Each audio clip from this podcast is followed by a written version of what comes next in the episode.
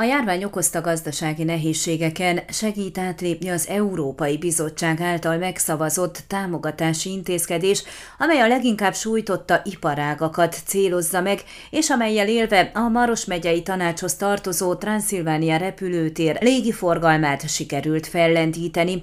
Erre a célra 1,15 millió eurós pályázatot írtak ki, amelynek október közepén járt a határideje, és két légitársaság jelentkezett. December közepétől Párizsba, Londonba és Milánóba lehet eljutni repülővel Marosvásárhelyről, válaszolta érdeklődésünkre Bálint Erika, a megyei tanács sajtószóvivője, aki azt is elmondta, hogy a High Sky és a Vizer jelentkezett a megyei tanács pályázatára. A Moldvai Légitársaság a nyáron charterjáratot működtetett Marosvásárhely és Egyiptom között, decembertől pedig Párizst, Londont és Milánót veszi célba.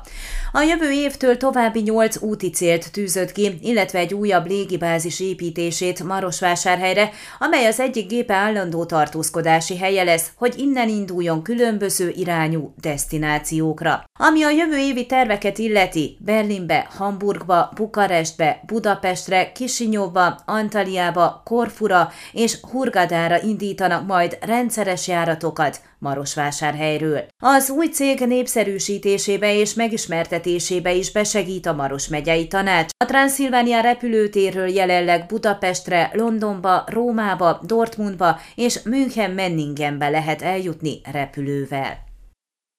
Ön a Székelyhon aktuális podcastjét hallgatta. Amennyiben nem akar lemaradni a régió életéről a jövőben sem, akkor iratkozzon fel a csatornára, vagy keresse podcast műsorainkat a székelyhon.pro portálon.